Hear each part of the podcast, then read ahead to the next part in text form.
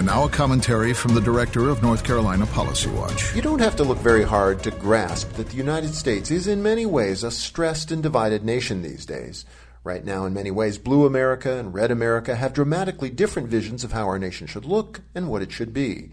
Indeed, as the terrifying January 6, 2021 insurrection made clear, some extreme elements in our country are ready and willing to resort to violence to advance their views.